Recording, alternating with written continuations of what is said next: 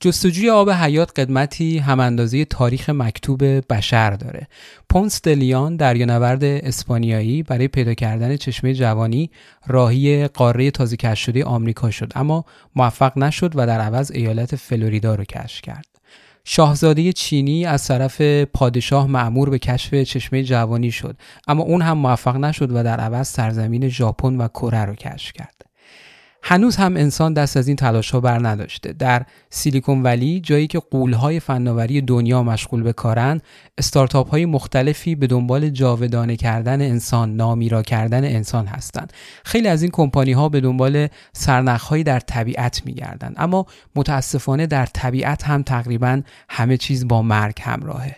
ولی سال 1980 دو تا دانشجوی بیولوژی اقیانوس، زیستشناسی اقیانوس، به صورت تصادفی کشفی رو انجام دادن که همه دانشمندا رو انگشت به دهان کرد. اونها عروس دریایی رو کشف کردن که نامیرا بود، یعنی هیچ وقت به خاطر گذر عمر و پیری نمی‌مرد.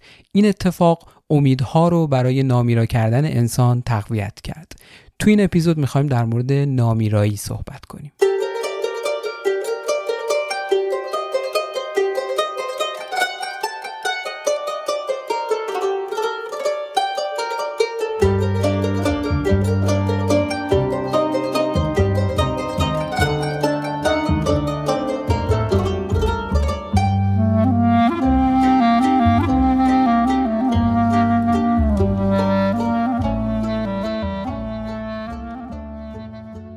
چیزی که میشنوید اپیزود 9 از فصل 2 ژرفاست. میدونم فاصله بین اپیزودها خیلی زیاد شده، امیدوارم من رو ببخشید.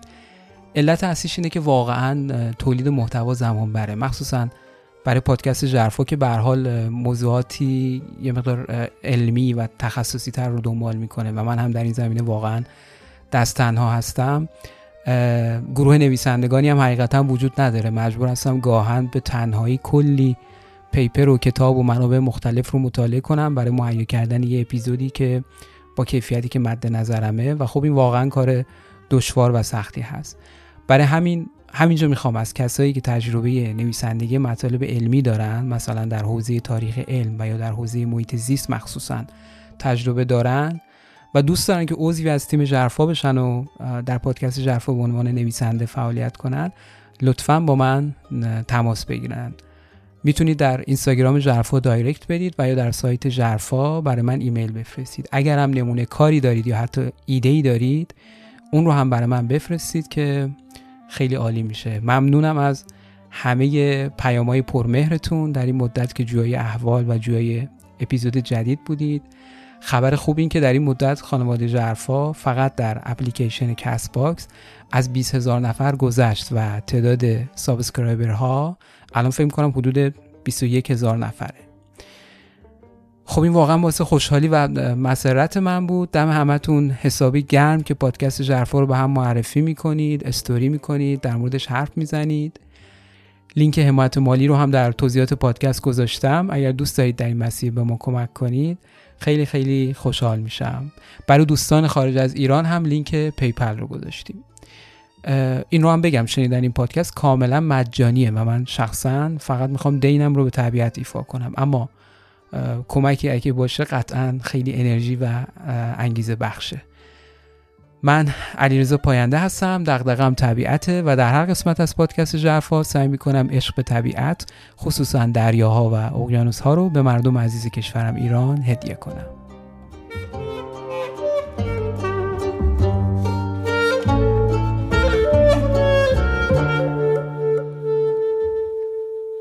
دنیایی رو تصور کنید که در اون آدم‌ها در 70 سالگی تازه نوجوان میشن. در چنین دنیایی احتمالا متوسط طول عمر چندین برابر شده، مثلا آدم‌ها چند صد سال زندگی می‌کنن.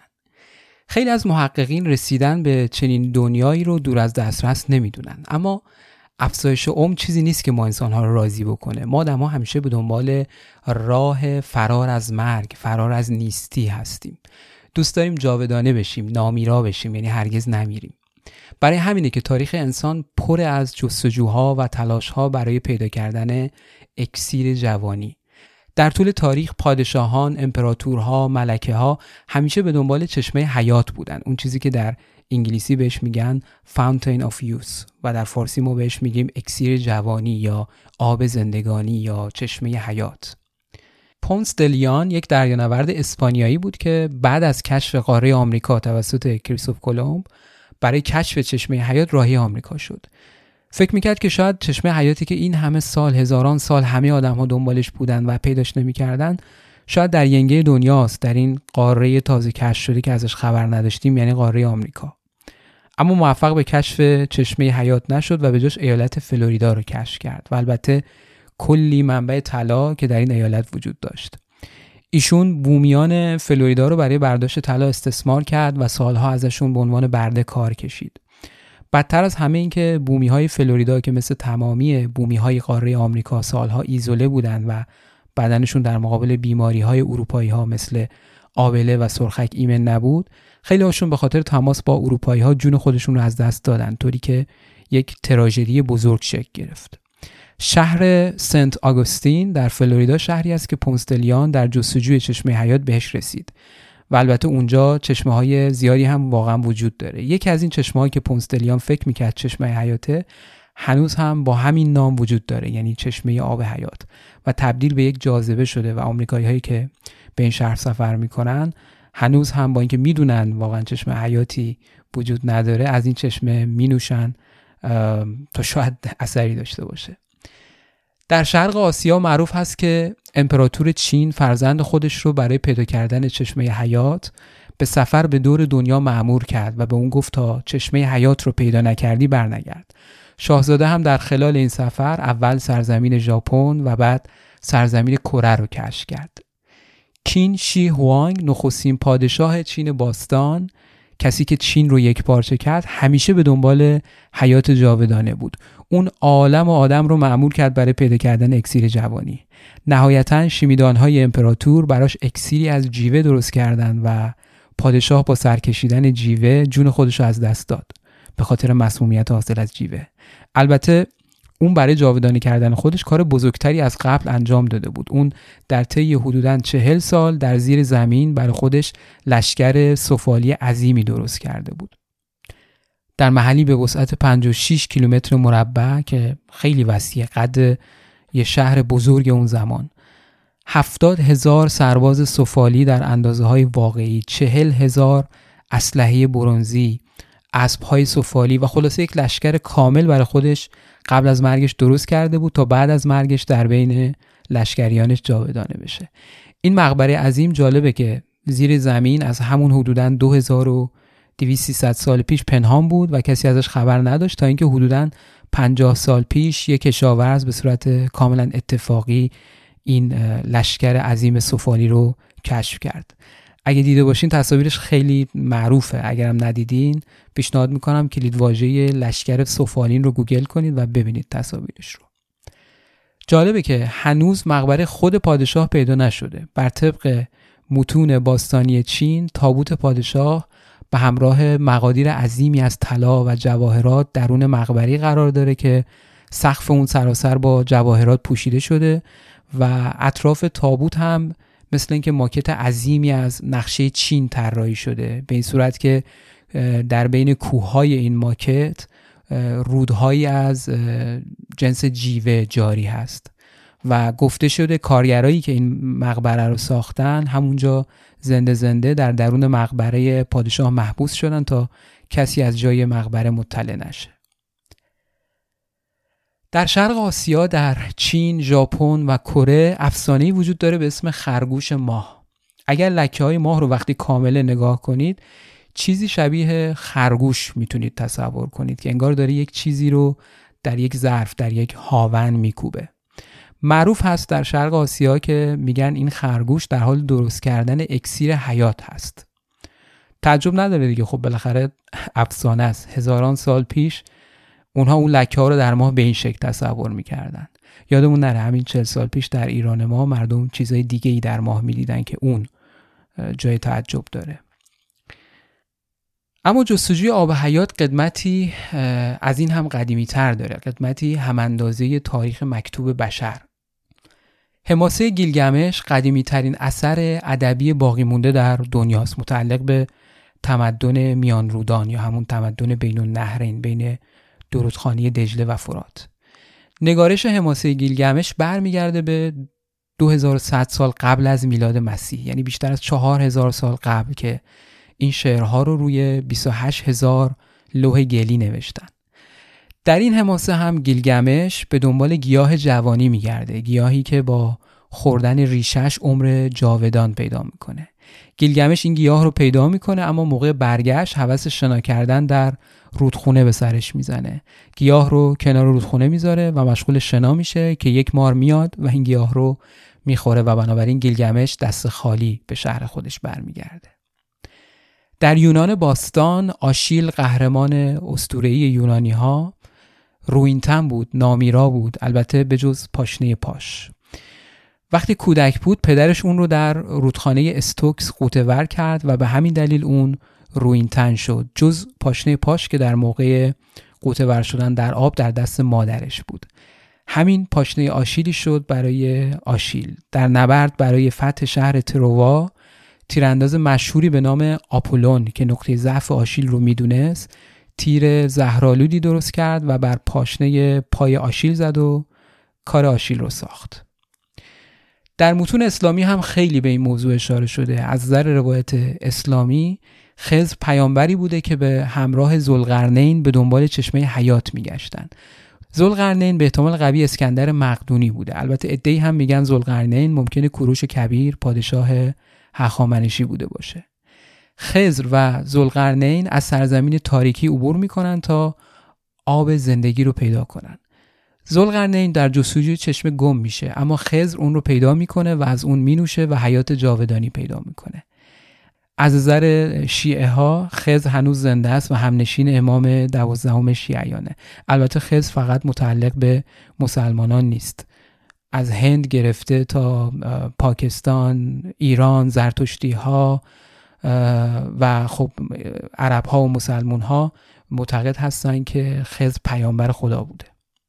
ادبیات پارسی هم که پر از اشارات و استفاده های مختلف از آب حیات، آب بقا، آب حیوان. حیوان به معنای دارای زندگی هست. تلفظ صحیح حیوانه نه حیوان. حافظ یه جا میگه آب حیوان تیرگون شد، خضر فرخ‌پی کجاست، خون چکید از شاخ گلباد بهاران را چه شد. آب حیوان که باید منبع جوانی و حیات ابدی باشه تیرگون شد، کدر شد، درست مثل شاخ گلی که خزانش رسیده باشه و از بهار دور افتاده باشه. یک جای دیگه حافظ لب یار رو به آب حیات تشبیه میکنه و میگه گفتم که لبت، گفت لبم آب حیات، گفتم دهنت، گفت زهی حب نبات. در شاهنامه اومده که زرتشت اسفندیار رو وقتی نوزاد بود در آب مقدس شستشو داد و همین باعث روینتن شدن و نامیرا شدن اسفندیار شد و تنها چشمانش آسیب پذیر باقی موند، چون موقع فرو رفتن در آب اسفندیار چشماش رو بست. این رازی بود که سیمرغ برای رستم آشکار کرد و در نبرد معروف رستم و اسفندیار رستم با همین حربه و با پرتاب تیری به چشمان اسفندیار تونست بر اون غلبه بکنه. جالبه که حتی سینمای ما هم از این موضوع غافل نبوده. سال 1338، یعنی بیشتر از 60 سال پیش که سینمای ایران هنوز خیلی جوان بود، در اون دوران فیلمی ساخته میشه به اسم چشمه آب حیات به کارگردانی سیامک یاسمی یا یاسمی اگر درست تلفظ کرده باشم و بازی محمد علی فردین و خانم ایرن زازیانس. داستان فیلم از این قراره که نقشه محل چشمه آب حیات به طریقی به دست یک جوون که نقش اصلیش رو فردین بازی میکنه میفته و اون هم راهی پیدا کردن این چشمه در کوههای شیراز میشه. در راه با دختری محلی به نام غزاله آشنا میشه که نقشش رو ایرن بازی میکنه.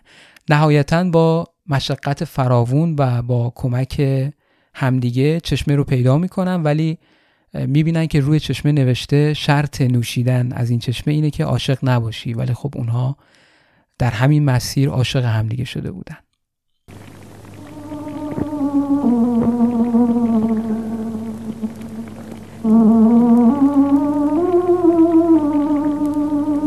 یکی از این دو چشمه زندگی جاودان و دیگری مرگ سری میبخشند.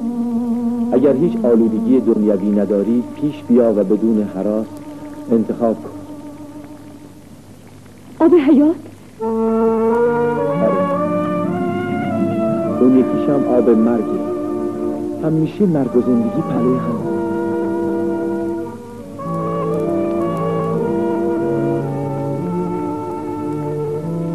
تو که هم قلبت پاک و پدرم میگفت هر که پابند عشق باشه نمیتونه آب حیات بخوره. مگه نامزد داری؟ نه، اما بدون اینکه خودم بفهمم در این مدتی که با تو بودم بهت علاقه پیدا کردم. من دیگه حق ندارم از این آب بخورم. تو بخور، لایق تری.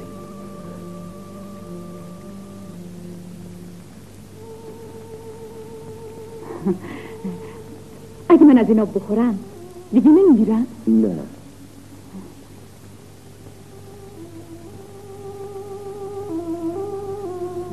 اون وقت زودتر از من. نه، این زندگی واسه من چه فایده داره؟ تا تو هستی زندگی شیرینه. وقتی زبونم لال تو نباشی دیگه نمیخوام منم زنده باشم. قرارم همه دخترهای دیگه زندگی کنم، شوهرم رو دوست داشته باشم، بچه همون ناز کنم. همیشه آدم زنده باشه به چه درد میخوره؟ مگه رنج و عذابی که آدم این چند روز زندگی میکشه بس نیست که باید همیشه زنده باشه؟ حقم نداره باشه کسی رو دوست داشته باشه. زندگی رو با تو میخوام. غزاله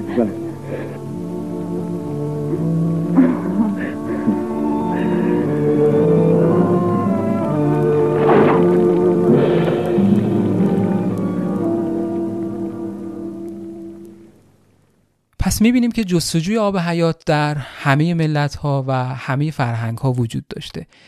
این بزرگترین معمایی هست که انسان همیشه به دنبال پیدا کردن راه حلش بوده.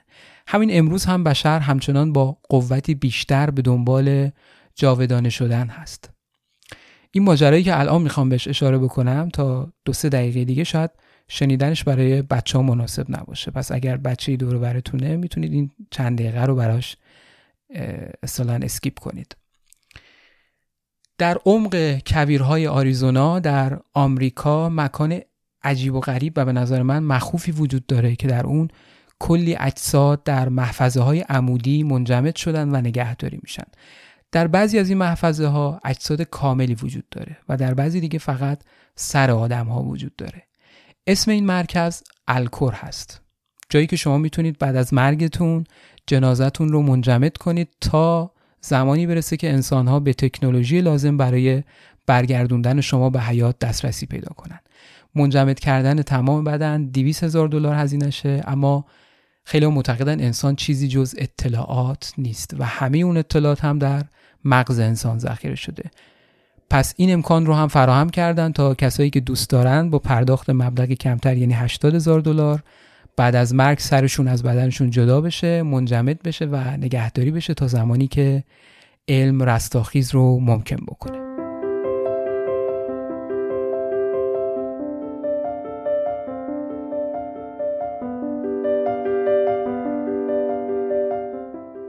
اسپانسر این قسمت از ژرفا ایرانی کارت هست. شخصا در پادکست ژرفا تا الان سعی کردم فقط بیزنس هایی رو معرفی کنم که منافاتی با هدف پادکست ژرفا که حفظ زمین هست نداشته باشن.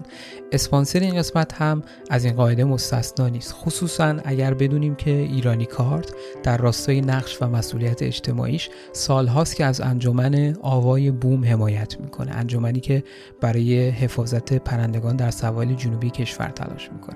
میدونید دیگه سلامت اکوسیستم دریاها و اقیانوس‌ها به حفظ کل گونه‌های جانوریش بستگی داره و پرندگان هم نقش کلیدی رو در این اکوسیستم بازی میکنن.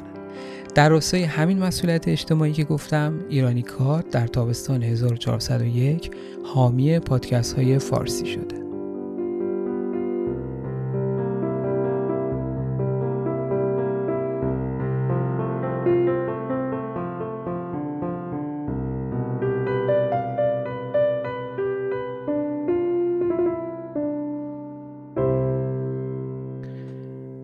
تا همین امروز هم علم تونسته خیلی کارا بکنه و تا میزان زیادی امید به زندگی رو در ما انسان‌ها افزایش بده.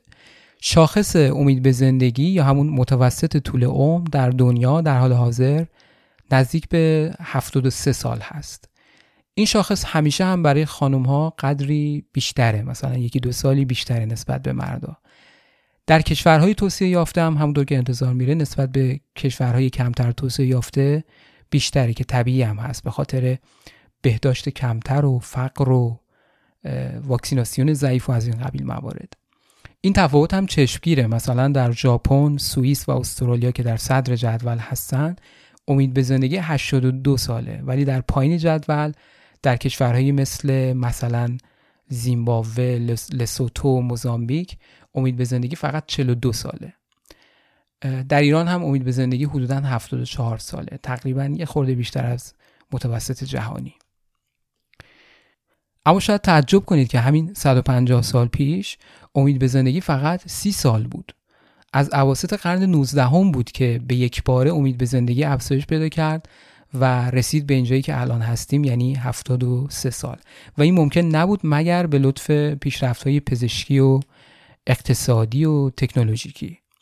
خبر خوب این که متخصصان میگن این روند ادامه خواهد داشت، البته نه با سرعت قبلی، به خاطر اینکه خیلی ها معتقدن ما داریم به حد اکثر توانایی بیولوژیکی بدن انسان نزدیک میشیم. خیلی ها پیری رو یک بیماری میدونن، پادشاه بیماری ها که هنوز درمانی براش پیدا نشده. پیری نتیجه پروسه‌ای هست که در سطح سلولی اتفاق میفته. اصطلاحاً بهش میگن سنسنس یا سالخوردگی بیولوژیکی. در طول زمان سلول‌ها توانایی خودشون برای بازسازی رو از دست میدن و کم کم اون کارآمدی قبلی رو ندارن. اما ما هنوز نمیدونیم که دقیقاً چه چیزی باعث این پروسه میشه. خیلی از آدم‌ها، خصوصاً آدم‌های معروف پولدار در سیلیکون ولی، سرمایه‌گذاری‌های هنگفتی برای پیدا کردن جواب این سوال کردن. آدمای معروفی مثل جف بزوس، رئیس آمازون که سالها پولدارترین فرد دنیا بود، پیتر تیل، بنیانگذار پیپل و خیلی آدم‌های معروف و پولدار دیگه در این زمینه سرمایه‌گذاری کردند و الان ده‌ها و شاید صدها کمپانی و استارتاپ‌های مختلف در سیلیکون ولی مشغول کارن که هدفشون در نهایت نامیرا کردن انسانه. خیلی از این استارتاپ ها صرفاً به تحقیقاتشون ادامه میدن، اما خیلی هاشون هم جالبه که جنبه تجاری پیدا کردن و با وعده افزایش سن سود عجیبی هم به جیب میزنن، از فروش مکمل ها تا تزریق سلول های بنیادی. همین الان در سان فرانسیسکو با $8,000 پول میتونید 1 لیتر خون از یک انسانی که سنش 16 تا 25 سال بوده و خونش رو احتمالاً فروخته میتونید به خودتون تزریق کنید. رئیس یکی از همین کمپانی ها، آقای دیو اسپری، در یک مصاحبه تلویزیونی ادعا میکرد که من بیولوژی خودم رو هک کردم، به لحاظ زیستی خودم رو هک کردم و الان میتونم تا 180 سالگی عمر کنم، مگر اینکه یه کامیون بهم بزنه. جالب اینه که آقای دیو اسپری سفری میکنه به تبت و اونجا چای تبتی مینوشه، نوعی چایی که درش کره محلی حل شده و نمک هم بهش اضافه میشه. کرش هم گرفته شده از شیر قژگاو هست. قژگاو یا همون گاو خطایی، گاوهای پرپشمی که در مناطق کوهستانی تبت زندگی میکنن. ایشون بعد از اینکه برگشت با الهام از اون نوشیدنی قهوه مخصوص خودش رو اختراع کرد که توش کره و نمک حل میکنه و کمپانی خودش بولت پروف رو راه انداخت که الان فروشش سر به فلک میزنه. ایشون معتقده برای طول عمر بیشتر باید رژیمی داشت که چربی زیاد، پروتئین متوسط و کربوهیدرات کم داشته باشه و محصولات خودش رو بر این اصل طراحی میکنه و میفروشه. اما از این بیزنس های تجاری که بگذریم، تعداد زیادی از محققا هم مشغول تحقیق بر روی روند پیری هستن تا بتونن متوقفش کنن و یا حتی روند پیری رو معکوس کنن. اونها در تحقیقاتشون از نمونه‌های موجود در طبیعت الهام میگیرن و اونها رو مطالعه میکنن. یکی از این نمونه‌ها موجودی هست به نام هایدرا، موجود کوچیکی که در آبهای شیرین زندگی میکنه و 1000 سال عمر میکنه. زیستشناسان معتقدن که روند پیری در هایدرا تقریباً قابل اغمازه. نمونه دیگه لاک‌پشت گالاپاگوسه. در اپیزود قبلی اگه یادتون باشه در مورد جزیره گالاپاگوس صحبت کردیم. یکی از مهمترین جزیره هایی که چارلز داروین در طول سفرش بازدید کرد و فنج های معروف رو اونجا دید، همین لاک‌پشت های گالاپاگوس رو دید و ایده تکامل یا همون فرگشت در ذهنش در اصل در اون جزیره شکل گرفت.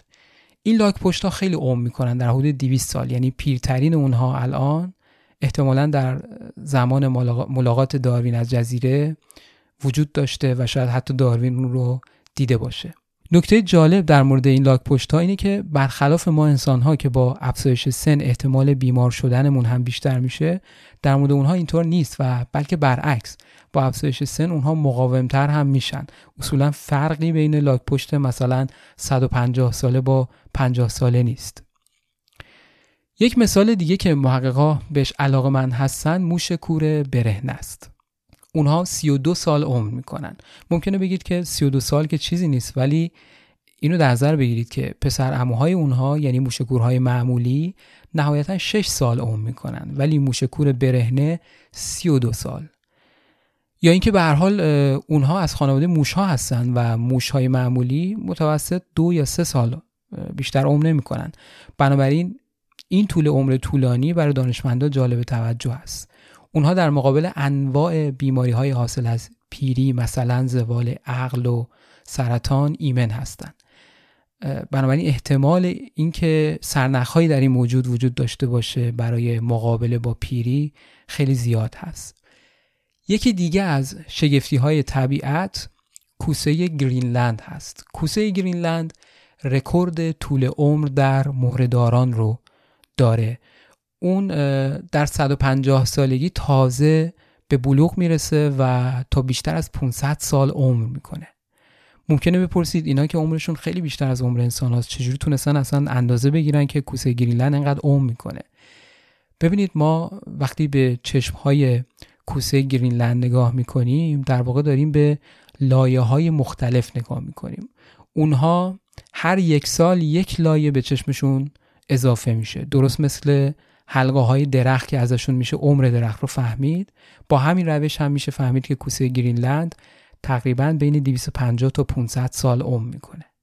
به عنوان موجودی مهردار مثل ما انسان ها این کشف خیلی کشف بزرگیه و یک رکورد محسوب میشه. امروز هوش مصنوعی به کمک ما محقق ها اومده. به کمک هوش مصنوعی میشه میلیاردها ژن رو در این موجودات بررسی کرد، این موجوداتی که طول عمر زیادی دارن، و اون ژن ها رو با ژن انسان مقایسه کرد و متوجه شد چه ژن هایی در روند پیری مؤثر هستن و این فرایند رو کنترل میکنن. بنابراین در مورد روند پیری در سلول های زنده ما بدون سرنخ هم نیستیم. مثلا ما تا الان فهمیدیم که آنزیمی وجود داره به نام تلومرس که در واقع ساعت بیولوژیکی سلول‌های ماست، یا حتی میشه گفت ساعت بیولوژیکی تمام بدن ماست. این آنزیم بعد از هر بار تقسیم سلولی طولش کوتاه‌تر و کوتاه‌تر میشه تا اینکه در نهایت پس از تعداد تقریبا مشخصی تقسیم سلولی به حدی کوچک میشه که به اون طول بحرانی میگن و کوچکتر از اون دیگه ممکن نیست. در این مرحله سلول فرایند سنسنس یا همون فرآیند پیری رو که گفتم شروع میکنه و نهایتاً هم میمیره. این ساعت زیستی ماست. محققا میگن ما باید به طریق این ساعت زیستی رو دستکاری کنیم، هک کنیم و یه کاری کنیم که سلول ها متوجه گذر زمان نشن. مثلا سلول های پوست در طول عمر انسان تقریبا 60 بار تقسیم سلولی میکنن و سلول های جوانتر رو به وجود میارن. بعد از 60 بار طول آنزیم تلومرز که گفتم بعد از هر بار تقسیم سلولی کوتاه‌تر میشه به حد بحرانی میرسه. به این حد میگن حد های فلیک. سلول های پوست بعد از این 60 بار تولید دوباره خودشون این روند رو متوقف میکنن و دیگه سلول جوان تولید نمیکنن. خبر خوب این که در سیلیکون ولی بعضی از این استارتاپ ها تونستن سلول های پوستی رو نامیرا کنن با دستکاری کردن همین ساعت زیستیشون. اونها سلولای پوست رو گرفتن و بهشون آنزیم تلومرس رو تزریق کردن و سلول ساعت زیستیش به هم ریخته و متوجه پیری نشده. همین اتفاق میتونه در مورد همه بافت‌ها و سلول‌های دیگه بیفته. درست مثل سرطان. خیلی‌ها میگن راز نامیرایی ممکنه در سلول‌های سرطانی نهفته باشه. چرا سلول‌های سرطانی خطرناکن؟ سمی هستن، مواد خطرناک تولید میکنن، سلول‌های معمولی رو میخورن. نه، هیچ کدوم از اینا حقیقت نداره. اونا خطرناکن چون نامیرا هستن و اونقدر رشد میکنن که تومور تشکیل میدن و تومور ما رو میکشه. حالا سلولای سرطانی از چه طریق خودشون رو نامیرا میکنن؟ با استفاده از همون آنزیمی که قبلا گفتم، تلومرز. ما علاوه بر متوقف کردن ساعت زیستی، شاید روزی برسه که بشه حتی ساعت زیستی رو به عقب برگردونیم. اون وقت میشه روند پیری رو برعکس کرد و از پیری به جوانی رسید. سال 1980 دو تا دانشجوی زیست اقیانوس نمونه هایی از یک عروس دریایی به نام تریتوپسیس رو جمع کردن که یک عروس دریایی کوچیکه. نمونه هایی که اونا جمع کردن نابالغ بودن، یعنی به لحاظ جنسی توانایی تولید تخمک و اسپرم رو نداشتن. اونها رو در آزمایشگاه در تانک های مخصوص گذاشتن و بعد از مدتی وقتی برگشتن انتظار داشتن که ببینن این عروسای دریایی نابالغ بزرگ و بالغ شدن، اما در کمال تعجب دیدن که تعداد زیادی بچه عروس دریایی هست و خبری از عروس‌های دریایی قبلی نیست که در آستانه بلوغ بودن. سوالی که براشون پیش اومد این بود: آیا این عروس‌های دریایی به این سرعت بالغ شدن و تولید مثل کردن؟ این اصلاً با سرعت تولید مثل عروس‌های دریایی جور در نمی اومد. اگر به فرض محال هم که اینطور باشه، پس خود اونها کجا رفتن؟ الان باید بالغ باشن دیگه، ولی اینجا فقط بچه عروس دریایی هست. برای روشن شدن موضوع اونا تصمیم گرفتن که دوباره از اقیانوس تعدادی از اونها رو جمع‌آوری کنن و این بار زندگی این عروس‌های دریایی رو زیر نظر بگیرن، تک تک. چیزی که پیدا کردن شوکشون کرد. عروس‌های دریایی بالغ یه طورایی زمان رو انگار معکوس می‌کردن و خودشون برمیگشتن به حالت بچگیشون. اونا کاملا روند پیری رو معکوس می‌کردن و از بلوغ می‌رسیدن به کودکی. اونا دقیقا هر کدومشون میتونستن یه بنجامین باتن باشن. فیلم مورد عجیب بنجامین باتن رو خیلیاتون حتما دیدید دیگه، با بازی درخشان براد پیت. داستان آدمی که پیر به دنیا میاد، 80 ساله، و با گذشت زمان جوانتر و جوانتر میشه تا در کودکی میمیره. این عروسای دریایی دقیقا همین کار رو انجام میدادن، با این تفاوت که اونها در کودکی نمیمردن، بلکه دوباره رشد میکردن و بالغ میشدن و دوباره اگر میخواستن میتونستن روند رو معکوس کنن و بچه بشن و این چرخه رو میتونن بی نهایت بار تکرار کنن. برای همینه که این عروس دریایی نامیرا هست. تنها نمونه شناخته شده در عالم زیست که چنین قابلیتی داره این عروس دریایی نامیرا هست. البته که ممکنه شکار بشه، مثلا لاک‌پشتی بخورتش و بمیره، اما به مرگ طبیعی، مرگ حاصل از پیری هرگز نمیمیره. اونها متوجه شدن هر وقت این عروس دریایی دچار استرس میشه، حالا مثلا عوامل محیطیش عوض میشه یا هر چیزی که اون رو به مرگ نزدیک میکنه، این روند رو که توضیح دادم شروع میکنه، یعنی برگشت به گذشته، و اینطوری از مرگ فرار میکنه. در دنیایی که ما آدم‌ها اینقدر مشتاقانه به دنبال نامیرایی هستیم، چنین کشفی واقعاً ترکوند و کلی در رسانه ها این کشف پوشش داده شد. این موجود شگفت‌انگیز هنوز روش تحقیقات گسترده‌ای داره انجام میشه تا بفهمیم چه چیزهایی سلول‌های این عروس دریایی رو صاحب این قابلیت میکنه. تا همین الان هم متوجه شدیم که اونها همون آنزیم تلومرس که گفتم به نوعی ساعت زیستی ماست و هی کوتاه‌تر و کوتاه‌تر میشه رو هک میکنن. اونها آنزیم‌های دیگه‌ای دارن که آنزیم تلومرس رو وقتی کوتاه‌تر میشه با گذر عمر ترمیم میکنه و جلوگیری میکنه از کوتاه‌تر شدنش. یه فرضیه دیگه در مورد عمر طولانی کوسه گرینلند که گفتم 500 سال عمر میکنه اینه که این کوسه چون در آب‌های سرد و قطبی گرینلند در شمالگان، قطب شمال زندگی میکنه، اکسیداسیون در سطح سلولهاش با سرعت بسیار آهسته تری صورت میگیره. بنابراین محققان میگن شاید بشه با کند کردن سرعت اکسیداسیون سلولی عمر انسان رو هم زیاد کرد. از نامیرایی زیستی که بگذریم، امروزه مفهوم دیگه‌ای در حال شکل گیری هست که بهش میگن نامیرایی دیجیتالی. تقریبا همه محققا تفاهم دارن که نامیرایی دیجیتالی حتما و به زودی ممکن خواهد شد. نامیرایی دیجیتالی یعنی تمام زندگی همه ما انسان‌ها دیجیتال بشه. اون وقت مثلا وقتی شما به کتابخونه میرید برای به امانت گرفتن کتابی در مورد یه شخصیت، چه می‌دونم مثلا دکتر مصدق، به جای کتاب هولوگرام سه‌بعدی از دکتر مصدق می‌بینید که تمام خاطرات و تمام اطلاعات دکتر مصدق رو در خودش داره و شما خیلی راحت می‌تونید باهاش صحبت بکنید. بنابراین بعید نیست که در آینده‌ای نچندان دور نوه‌ها و نتیجه‌های ما بتونن با زدن یه دکمه ما رو در مقابل خودشون ظاهر کنن، اگرچه ما سالها قبلش مرده باشیم. چون همین الان زندگی ما به صورت دیجیتالی داره ثبت میشه. تمام ابعاد زندگی ما آنلاین شده. همین کارت اعتباری و خرید آنلاین رو در نظر بگیرید. من اگر اطلاعات تراکنش‌های شما رو داشته باشم، احتمالاً میتونم به خیلی از ابعاد شخصیتی شما پی ببرم. میتونم بفهمم کجا زندگی میکنید، به چه تفریح علاقه دارید، چه کتابی دوست دارید، چه نوشیدنی، چه شرابی دوست دارید. البته میتونه ترسناک هم باشه اگر بخواد نادرست و بدون رضایت من و شما ازش استفاده بشه. حالا فرض کنید من به تمام رد پای دیجیتالی شما دست پیدا کنم، از سرچ ها، جستجوهای اینترنتیتون، تمام ویدیوهایی که میبینید، صوت هایی که میشنوید، پادکست هایی که میشنوید، اپلیکیشن هایی که نصب میکنید، همه چی. احتمالاً میتونم نسخه دیجیتال شما رو درست کنم. از این انبوه اطلاعات استفاده میکنم و به کمک هوش مصنوعی و یادگیری ماشین میتونم شخصیتی بسازم که در همه موارد بتونه جوابگوی نوه و نتیجه شما باشه. انگار که شما زنده هستید، اگرچه به صورت دیجیتال. به این میگن نامیرایی دیجیتالی. بسیار خب، کم کم داریم به انتهای این اپیزود نزدیک میشیم، اما قبل از این که این اپیزود رو تموم کنم، دوست دارم حکایتی رو بگم از برزویه طبیب، پزشک مشهور و نامدار ایران در دوره ساسانیان. دقیق‌تر بخوام بگم در دوران انوشیروان دادگر، پادشاه خوشنام و عادل اون زمان ساسانیان.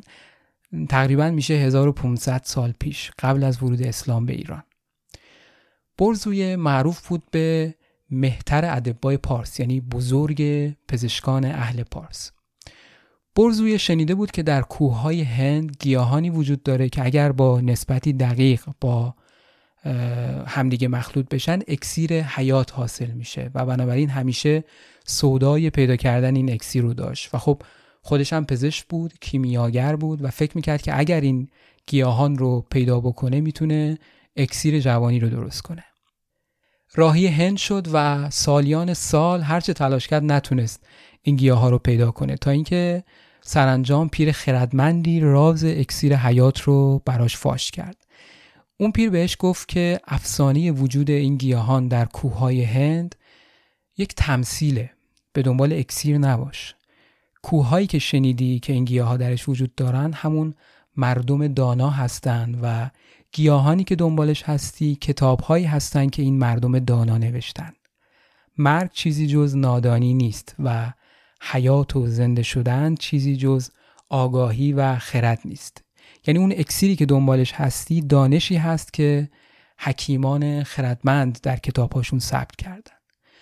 برزویه در بازگشت از هند کتاب کلیله و دمنه رو با خودش میاره و این کتاب رو به زبان پارسی ترجمه میکنه.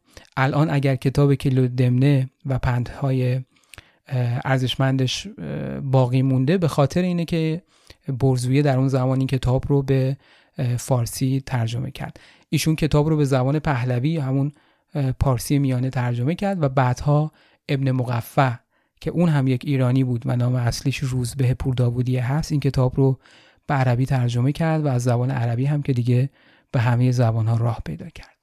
این کتاب پر است از پند و حکمت که مردمان خردمند در گذر سالها مکتوب کردن و برای ما به یادگار گذاشتن تا ما ازش یاد بگیریم و عبرت بگیریم. به نظر من که تمثیل خیلی جالبی هست. حقیقتا هم اکسیر حیات چیزی جز دانایی و خرد نیست. خوشحال میشم اگه شما هم نظرتون رو برای من بنویسید. دوست دارم در انتها این اپیزود رو تقدیم کنم به 2 نفر. یکی سپیده رشنو، دختر شجاعی که به عنوان یک مرد ایرانی خجالت میکشم از اون چیزی که برای اون همین روزها در حال رخ دادنه، و دوم هم به روح بلند استاد هوشنگ ابتهاج، استاد سایی عزیز که چند روز پیش در 94 سالگی آسمانی شدن، اما قطعاً ایشون در شعرهاشون و در کتابهاشون تا همیشه جاودانه هستند. حالا تو رابطتون با مرگ چطوره؟ مرگ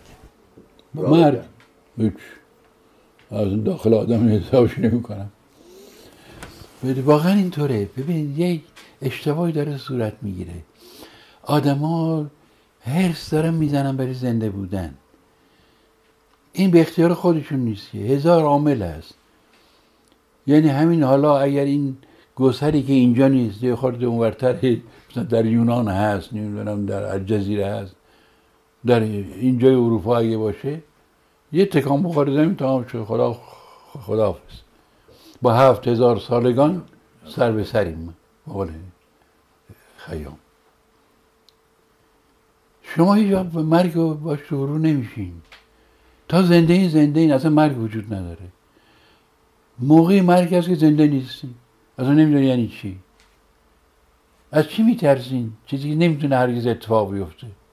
به تا شما هستین اون اتفاق نمیفته. موقعی اتفاق میفته شما نیستین، به شما دیگه چه مربوطه. من نمیدونم این میز چقدر بودن خودش حس میکنه، من نمیدونم، ولی ظاهرا خیال میکنم حس نمیکنه.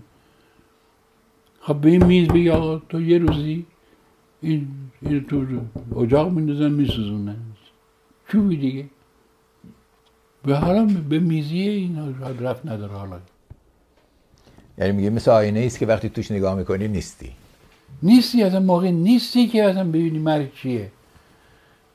مرگ یعنی اینکه نیستی، تمام شد. خب این تکلیف ادبیات ایران، خیام گفتید الان تکلیف اینا که به مرگ فکر کردن چی میشه؟ اونم خیام همین حرف داره میزنه. آره ولی بهش فکر میکنه. بله همه ما فکر میکنیم. چی فکر میکنه؟ من فکر میکنم که چی بخواب تمام بشه. من در کلاس 2 ابتدایی بودم، کلاس 8. یک هم کلاسی داشتیم فامیلیش نجفی بود. احتمالاً روی این فامیلی باید آخوندی بوده باشه. یه روز این هم کلاس هم آمد به بچه ها گفت که پدرم جملات رو یادم نیست چه کلماتی به کار برد، ولی معناش این بود که پدرم مثلا غیب میگی همچی چیزی. از ما اسم کوچیک ما رو پرسید و اسم مادر، و درست هم کرد. اسم پدر نپرسید، من یه معلوم نیست پدر کیه که. یکی مادر هست که چکی نیست، ما از یه مادریم به دنیا آمدیم، ولی حتما پدر ما اون آقای فلان که تو شناسنامه هست بود یا نبود نمیدونم. من نمیدونم، ظاهرا مرد خورش شبه هست همیشه. منم گفتم امیر، حتی واقعی اسمم نگفتم، و همون زمانی که مادرم من صدا میکرد گفتم امیر، نام مادر فاطمه. این فردا آمد به بچه‌ها هر کدوم یه چیزی گفت. یاد دکتر شفیع بخیر، تنها کسی در عالم این حرفا رو باور میکنه شفیعه. به من گفت که صاحب این فال مثلا، فال اون نگو یه چیز دیگه گفت، سخنگو خواهد بود. من بچه کلاس 2 ابتدایی هستم. فرزندان زیاد خواهد داشت. من 4 بچه دارم، 10 نوه دارم. فیروزاش هم حساب میکنم یه خانواده خودمون حساب کنیم دور 40 نفریم. چند تا نتیجه دارم، 5-6 تا، 1-2 تا هم تو راهن. راضی این از زندگی؟ فوق العاده. ببین من این شانس پیدا کردم که یه چیز به اسم سمفونی 9 بتوون گوش کنم. کجا میتونستم گوش کنم؟ این میز میتونه بگه که من سمفونی 9 رو شنیدم؟ نه. یا بگه من آواز ابهت‌های شجره رو شنیدم. در نظر بازی ما بیخبران حیرانند.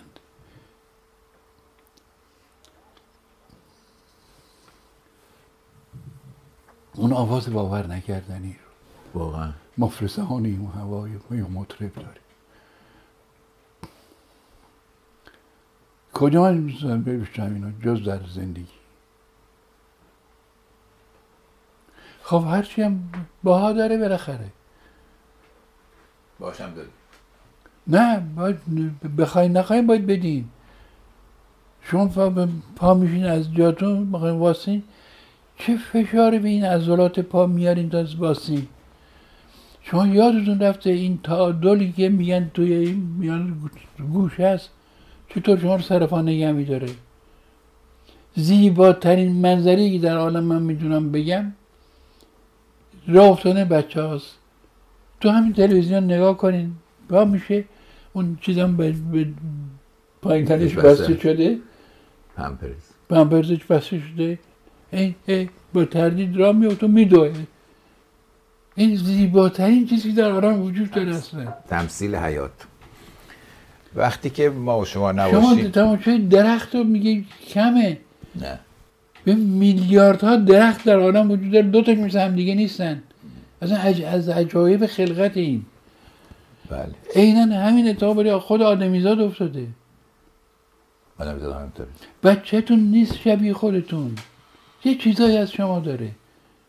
حتی شکل ظاهری شو اگه شما بخواید تجزیه بکنید این یه چیزایش باز یه خورده فرق داره. دو قلوها دو قلو هستن که تا اونجا که فقط میگن مادره میشناسه.